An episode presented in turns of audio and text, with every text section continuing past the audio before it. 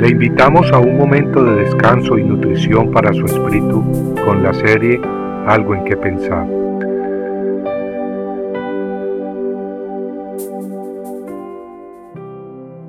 Pero tú, Belén Efrata, aunque eres pequeña entre las familias de Judá, de ti me saldrá el que ha de ser gobernante en Israel, y sus orígenes son desde tiempos antiguos, desde los días de la eternidad. Esas hermosas palabras anunciaron que vendría al mundo un gran rey, alguien quien existe desde toda la eternidad, pero que vendría a la tierra naciendo en Belén. Setecientos años después de que Miqueas anunció la profecía, el Hijo de Dios nació en Belén. Juan escribió en su Evangelio que el Verbo se hizo carne y habitó entre nosotros, y vimos su gloria, gloria como del unigénito del Padre, lleno de gracia y de verdad. Juan había visto al Hijo de Dios con sus propios ojos, y vio su gloria, y lo escribió para que supiéramos que Dios había visitado a los hombres, y para que le conozcamos y recibamos su luz y su salvación. Lucas en su Evangelio nos cuenta de esa ocasión en la región de Belén, en que habían pastores que estaban en el campo, cuidando sus rebaños durante las vigilias de la noche. Y un ángel del Señor se les presentó, y la gloria del Señor los rodeó de resplandor, y tuvieron gran temor.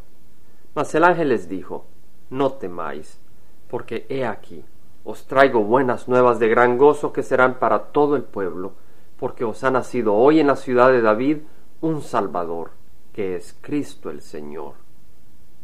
Hoy en día el mundo está envuelto en temores, guerras, violencia, rencillas, odio, opresión, confusión, amarguras y venganza, desgracias personales, enfermedades y todo tipo de problemas.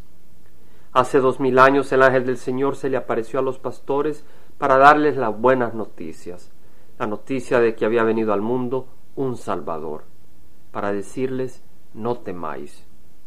Y hoy, dos mil años después, el Espíritu de Dios anuncia a los hombres a través de la palabra de Dios que nos ha nacido un Salvador, que no temamos. Los pastores cuando supieron del Salvador corrieron a Belén y lo encontraron.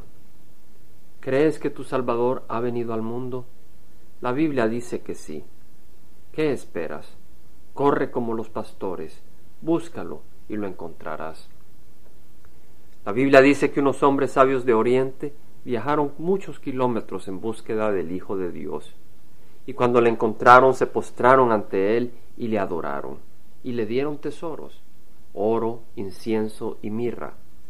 El oro era un regalo propicio para reyes, y Cristo viene pronto como Rey de reyes y Señor de señores. El incienso era usado por los sacerdotes en el Antiguo Testamento, y Jesucristo es el sumo sacerdote, quien habiendo subido al cielo está sentado a la derecha del Padre, intercediendo por todos sus siervos. La mirra era usada para embalsamar a los muertos, y representa el propósito que Cristo trajo a la tierra, el de morir por la humanidad entera para pagar por nuestros pecados y darnos vida eterna. Los reyes magos, estos hombres sabios del oriente, trajeron oro, incienso y mirra a Jesús. Puede que tú no tengas incienso ni mirra, puede que seas pobre y no tengas oro, pero rico o pobre, lo que el Señor quiere de nosotros es el corazón. Amigo, te invito a que como estos hombres sabios tú también te arrodilles hoy ante Jesucristo y le adores, no de boca, sino de corazón, en espíritu y verdad, rindiendo tu vida a su voluntad y señorío. Puede que la Navidad esté muy lejana, puede que este mensaje lo escuches no en diciembre, sino en otro mes del año, pero no importa. La verdadera Navidad para ti será cuando le abras tu corazón a Jesucristo, y entonces Él entrará en tu vida compartiendo algo en que pensar, estuvo con ustedes Jaime Simán. Si usted desea bajar esta meditación, lo puede hacer visitando la página web del Verbo para Latinoamérica en www.elvela.com.